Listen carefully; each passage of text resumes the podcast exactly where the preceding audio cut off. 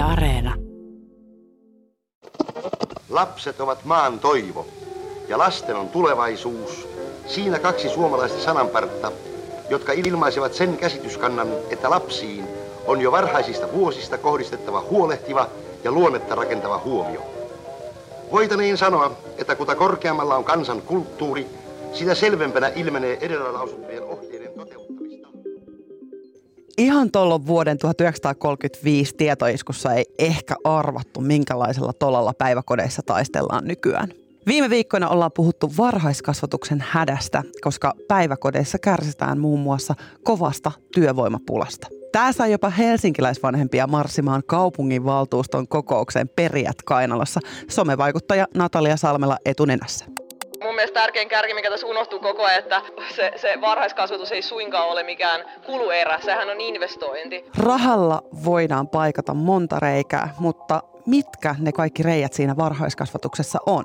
Ja siis nämä reijät tuli täysin meidän tietoon, koska meihin otti yhteyttä useat varhaiskasvattajat ja lastenhoitajat. Toivoin, että voitaisiinko me tehdä juttua varhaiskasvatuksen ongelmista, mutta ei sieltä vanhempien tai lasten kulmasta, vaan ihan suoraan vaka-ammattilaisilta. Ja kun me laitettiin kysely Instaan varhaiskasvattajille siitä, että miten siellä nyt menee, niin voi juku viestejä tulvi. Ja sieltä massasta kuului tällainen viesti. Hello, täällä on varhaiskasvatustieteiden opiskelija ja on ollut alalla ennen opiskeluun tuloa noin vuoden ja sitten tehnyt nyt sijaisuuksia erinäisissä päiväkodeissa ympäri Suomea, yksityisissä ja kunnallisissa päiväkodeissa. Mikä eniten tällä hetkellä kyrpii on se, että arvostus tälle alalle on niin nollassa. Kuten tuossa Siirin ja todella monen muun viestistä kävi ilmi, varhaiskasvatuksessa on niin monta reikää, että niitä kaikkia ei rahalla saa paikattua. Tänään me annetaan ääni varhaiskasvattajille. Kuullaan niiden oikeiden varhaiskasvattajien suusta, missä tarvitaan apua, mitkä ne oikeat kipukohdat on ja miten ne tulisi korjata. Osa viesteistä on ääniviesteinä ja osa on tullut meille tekstinä ja osa halusi kommentoida nimettömänä, sillä pelkäävät asian julkituomisesta olevan haittaa oman työn kannalta. Ja studiossa mun vierana on juurikin aiemmin kuultu varhaiskasvatuksen opiskelija ja varhaiskasvattaja Siiri Muhonen. Mä oon Marjukka Mattila. Ja nyt takaisin Pasiaan.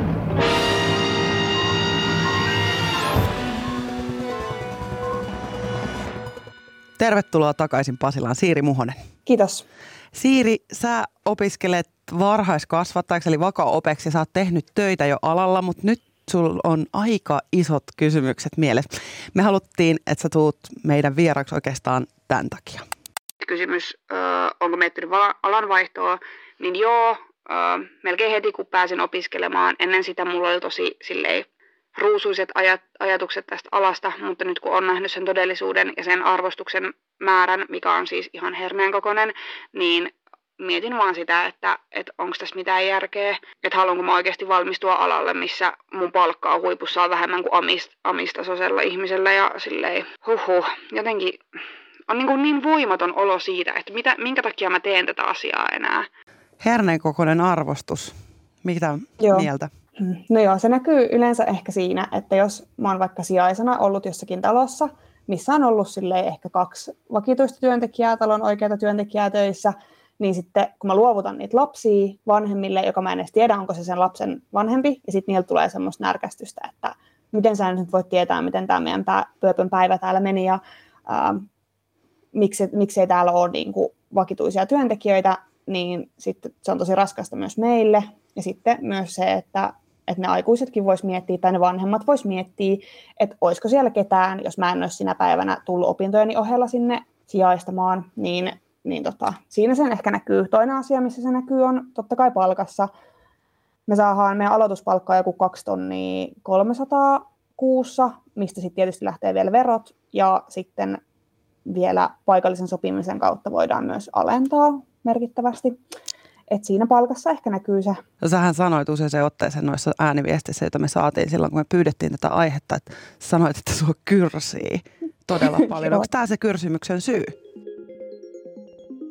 Mua kyrsii monestakin syystä, mutta yksi on just tämä arvostus.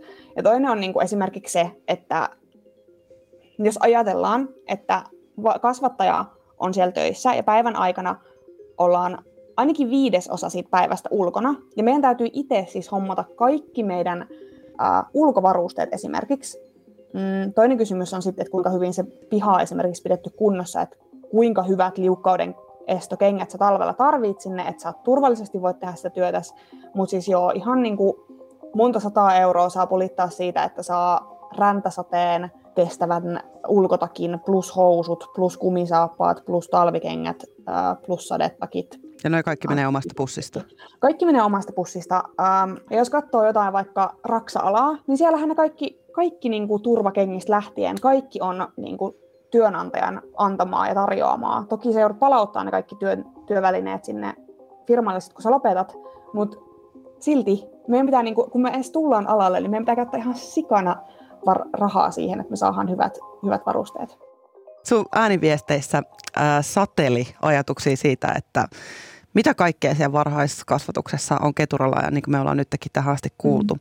Siellä oli työvoimapulaa, kiire, sä mainitsit jopa kiusaamisen. Sä et ollut mm. kyllä yksin, vaan monet varhaiskasvattajat halus myös jakaa omia kokemuksiaan meidän kanssa. Tässä on Kamilla Antonin kokemus.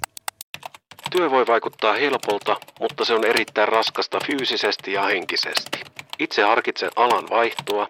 En halua jämähtää paikalleen, varsinkaan kun palkka on ihan naurettava ja työmäärä on väsyttävä.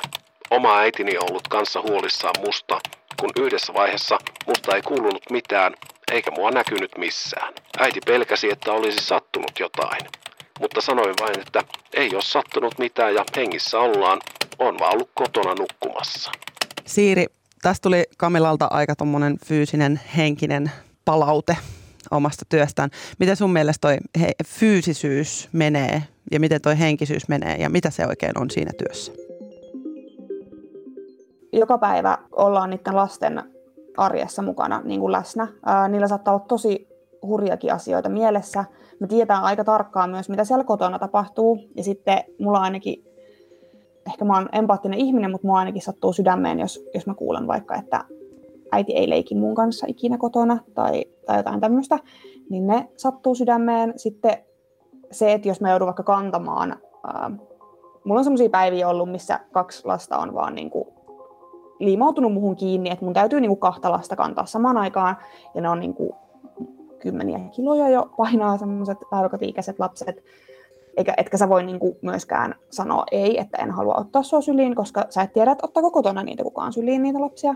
Niin, et mä olin kuukauden duunissa viime kesänä ja sen jälkeen, kun mä pääsin sieltä lomalle, eka lomapäivä, mä heräsin aamulla ja tajusin, että mun selkä on ihan paskana, että mä olin vaan nostellut niitä niin huonosti. Niin, mullakin on ollut tommosia päiviä, mitä tuossa ääniviestissä just kuvailtiin, että, että mä oon vaan tullut töistä kotiin ja mennyt suoraan sohvalle katsoa jotain TikTokkeja ja koittanut vähän nukkua päiväunia silleen, että, että, että mulla on niinku ihan puhkisen päivän jälkeen, että en mä niinku jaksa tehdä yhtään mitään. Miten siellä päiväkodissa sit suhtauduttiin tällaiseen niin fyysiseen ja henkiseen uupumukseen? Saako työnantajalta tukea tähän?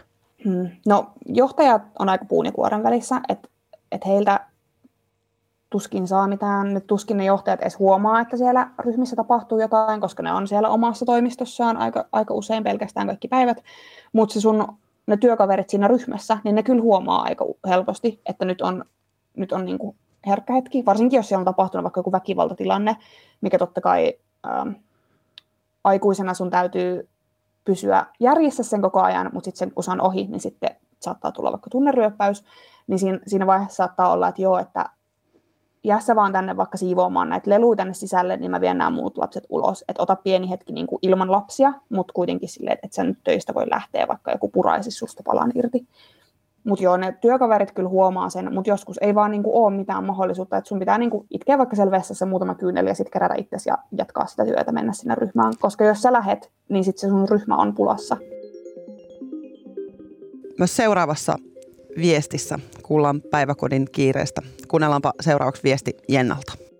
Otetaanpa esimerkkinä eilinen työpäivä. Mä kerkesin eilen pitää yhden viiden minuutin tauon öö, kahdeksan tunnin työpäivän aikana palaverin, palaverien takia. Jopa lastenhoitajat meillä käy palavereissa ja Tämä on mun mielestä ihan päätöntä, että ihmisiä vedetään ihan näärillä rajoille myös tämmöisen palaverien ja muiden takia, koska pitää saada myös se hetki istua siinä kahvikupin ääressä ilman mitään ääntä sun muuta. Mutta joo, olen itse harkinnut alanvaihtoa ja on edelleen harkinnassa, koska työ on aivan liian hektistä. Mä pidän lapsista ihan hirveästi ja mä toivoisin, että lapsille voisi antaa parempaa, parempaa hoitoa niin sanotusti, koska meillä on siis niin kiire, että me ei keretä paneutua lapseen kuin lapseen. Siiri, Jenna puhuu kiireisistä työpäivistä, jos se ei ole taukoa, niin minkälainen sun työpäivä on ja miten toi tauottomuus ilmenee sit siinä työn laadussa? No lakisääteisestihän meille kuuluu yksi 11 minuutin kahvitauko per päivä, mikä tekee siitä meidän päivästä jo lähtökohtaisesti pidemmän kuin muilla aloilla. Meillä on siis 7 tuntia 45 minuuttia on se meidän työaika. Joissakin taloissa saattaa olla se tasan kahdeksan tuntia, johon on sisälletty vielä se, niin kuin, se 11 minuutin tauko, mitä todennäköisesti ei saa pitää. Ruokataukoahan meillä ei ole, koska puhutaan esimerkkiateriasta. Sun pitäisi syödä sitä samaa ruokaa, mitä ne lapset syö, ja näyttää esimerkillä sen, että miten, miten ruokaillaan yhdessä. Mutta sun pitää itse maksaa se ruoka siellä, mikä ei välttämättä ole kauhean laadukasta, ja se maksaa niin kuin jopa 5 euroa kerta. Ja meidän pitää siis se lähteä niin kuin meidän palkasta sitten se ruoan hinta. Mun päivät tällä hetkellä opintojen ohessa menee silleen, että mä saatan saada edellisenä iltana soiton tai viestin, että hei, pääsetkö sijaistamaan tänne ja tänne taloon, tämmöinen ja tämmöinen vuoro olisi tarjolla. Mä joko otan, otan sen vastaan tai sitten en ota vastaan, mutta jos mä otan sen vastaan, niin todennäköisesti kahdeksasta neljään tuun olemaan siellä talossa. Yleensä mä saan sellaisen tauon, että kun me ollaan päiväunilla nukkarissa, niin silloin joku kiikuttaa mulle kupin kahvia ja sitten mä hörpin sen siellä samalla, kun mä selitän jotain pööpöä. Et ei, toki siellä on hiljasta silloin, mutta, mutta ei se niinku ole tauko missään nimessä. Näissä meitä lähestyneissä vakaopeen ja sit lastenhoitajien viesteissä oli suuri huutava tarve lisäkäsille omiin ryhmiin. Tästähän on puhuttu nyt uutisissa ihan valtavasti. Ammattijärjestö Tehy on tehnyt päiväkodeissa työskenteleville jäsenilleen tämmöisen kyselyn su- syyskuussa ja sen mukaan jopa lähes puolet lapsen päivähoidosta on aikaa, jolloin päiväkotiryhmässä ei ole tarpeeksi kasvattajia. Niin miltä tämä niin näyttää siellä päiväkodissa, kun ei ole tarpeeksi käsiä? Pahalta.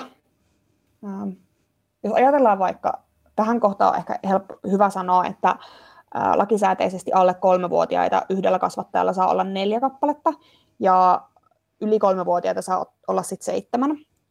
Ja jos ollaan vaikka, mietitään sitä pientä ryhmää ja sulla on neljä vaippaikäistä, jotka ei edes kävele vielä, ja sitten siihen laitetaan lisäksi vaikka jonkun toisen kasvattajan kaksi lasta, niin sitten sulla on kuusi vaippaikäistä, niin se on aika vaikeaa jo. Esimerkiksi siinä niin kuin vaippojen vaihossakin menee jo aika kauan aikaa. Yleensä nämä asiat on sellaisia, että ne on siirtymätilanteissa, missä ei ole tarpeeksi ihmisiä.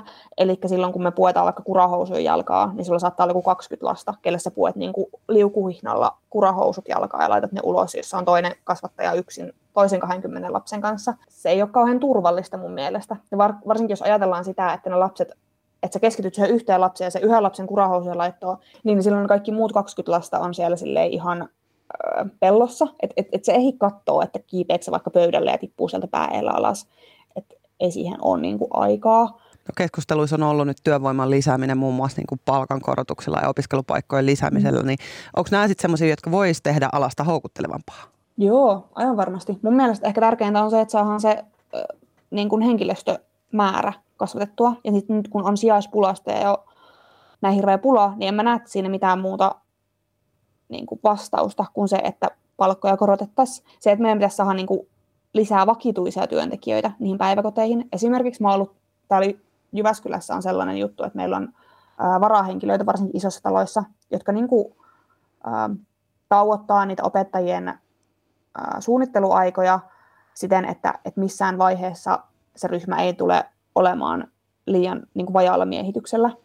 Et, et siellä on se kasvatusvastuullinen varahenkilö, joka hyppii ja tauottaa niitä ihmisiä siellä talossa. Ja kyllä näihin, näihin työpaikkoihin haluaa myös ihmisiä, koska se on ehkä kiva, jos vaikka palaa äitiyslomalta ja sitten haluaa vähän takaisin työelämään, mutta ei halua niin kuin, välttämättä sitoutua kokonaisen ryhmän pedagogiseen toimintaan, niin se on tosi kiva tuommoinen paluu arkeen käytännössä. Muun muassa vihreiden Fatim Diarra puhui viime viikolla Instassa, että palkkojen korotus yhdellä asteella tulee vaikuttaa niin kuin toiseen. Eli jos vakaopettajien palkkoja nostetaan, se tulee nousee heti kiinni sitten niin luokanopettajien palkkaan, joka voisi sitten tarkoittaa, että opettajien palkkaa pitäisi nostaa. Ja sitten taas vaikuttaa siihen seuraavaan palkka-asteeseen jne, jne. Eli vastustusta tälle palkakorotukselle löytyy jonkun verran. Opiskelijana, kun sä katsot tätä, niin kannattaisiko saman tien vetästä jotkut niin ylemääasteen opinnot sitten? Öö, ei. Fatima, miksi ei voitaisi nostaa kaikkien opettajien palkkaa? Tämä on, on ongelma, että myös luokanopettajien palkka on jäänyt tämmöiseen palkkakuoppaan. Myös heillä on ihan samanlaisia ongelmia, niistä ei ole vaan puhuttu tällä hetkellä niin, niin kovaan ääneen, kun varhaiskasvatuksesta on puhuttu, niin mä en näe mitään ongelmaa siinä, että oikeasti opettajia ruvettaisiin arvostaa samalla tasolla, kuin niitä joskus on ehkä arvostettu. Tämä keskustelu onkin siis mun mielestä pyörinyt hirveästi viime viikkojen Helsingin ympärillä. Koet sä, että muuta Suomea on kuultu tässä hädässä? No Helsingissä on ehkä tämä kansalaisaktiivisuus näkynyt kaikista eniten, mikä on mun mielestä hienoa, että siellä niinku aikuisetkin ottaa, tai niiden vanhemmat, lasten vanhemmat ottaa, ottaa kantaa. Mm, mun mielestä esimerkiksi tämä Instagram-tili varhaiskasvatuskertomuksia on tosi niin koko maan kattava kyllä mun mielestä näkyy koko kansa, myös maakunnat, mutta Helsinki nyt on ehkä ollut otsikoissa, koska kaikki on niin Helsinki-keskeistä muutenkin. Niin. Helsingin aloituspalkkojen korotuksesta saattaa SDPn Evelina Heinäluoman mielestä aiheuttaa sellaistakin ongelmaa, että työvoima lähtisi liikkumaan muilta alueilta kohti just pääkaupunkiseutua, jättäen nämä maakuntien päiväkodit vielä niin kuin enemmän nuolemaan näppejä tässä tilanteessa. Lähtisit sä itse muuttamaan paikkakuntaa palkakorotuksen vuoksi? No se olisi kyllä olla aika merkittävä palkankorotus. Vuokra siellä, asumiskulut on niin suuria, että, että niin kuin No paljonko, se, paljonko se pitäisi olla, että sä nostaisit kytkintä? No kyllä sen kolmosella pitäisi alkaa.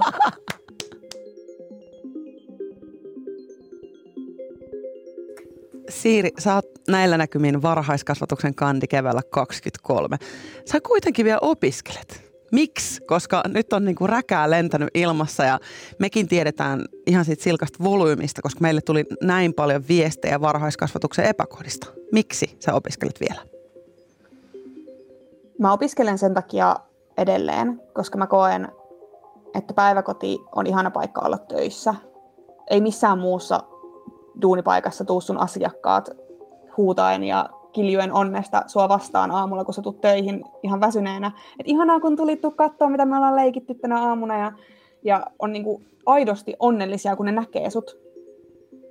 Niin se on ehkä semmoinen, mikä ensimmäistä kertaa sai mut rakastumaan tähän alaan miksi mä edelleen vielä opiskelen, on kuitenkin ehkä isompi ongelma sinänsä, koska Suomen korkeakouluihin on tosi vaikea päästä, niin mä koen, että ainakin se kandi pitää saada ulos tältä alalta, jotta mä voin sitten ehkä maisterin tehdä toiselta alalta, koska mä koen, että mulla ei välttämättä mitään mahdollisuuksia päästä toiselle alalle opiskelemaan korkeakoulussa. Palataan vielä tähän sun omaan viestiin, jonka sä lähetit meille, kun me pyydettiin tarinoita varhaiskasvatuksesta huhhuh, jotenkin on niin, kuin niin voimaton olo siitä, että mitä, minkä takia mä teen tätä asiaa enää. että enää ei ne piirustukset alalta, joita mä oon saanut joltain lapsilta, auta mua jaksamaan koulupäivän ohi, vaan nyt mä vaan mietin, että, että pitäisikö vaan vaihtaa alaa. Sä oot tosi suurten kysymysten edessä tässä. Siiri, kerro meille, mitä pitäisi alalla tapahtua ihan kohta kohdalta, jotta sä vielä käyttäisit nämä sun paperit varhaiskasvatuksessa vai vedätkö ne jostain oksasilppurista läpi keväällä 2023? Palkankorotus, varahenkilöt päiväkoteihin, vaateetu ja se esimerkki ateria maksuttomaksi meillä. Ne neljä asiaa, jos tapahtuu, niin, tai jos yksikin näistä asioista tapahtuisi, niin mä olisin tosi tyytyväinen. Kiitos Siiri tosi paljon, että pääsit juttelemaan. Kiitos. Ja kiitos kaikille teille, monille, monille varhaiskasvattajille ja lasten ohjaajille jotka laitoitte meille viestejä ja toivotte tätä aihetta.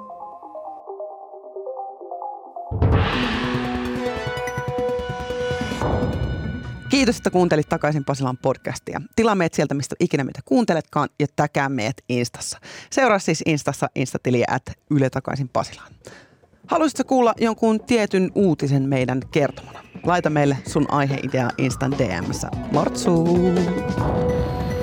Niin, hyvät kunkilijat, minkä opimme tästä?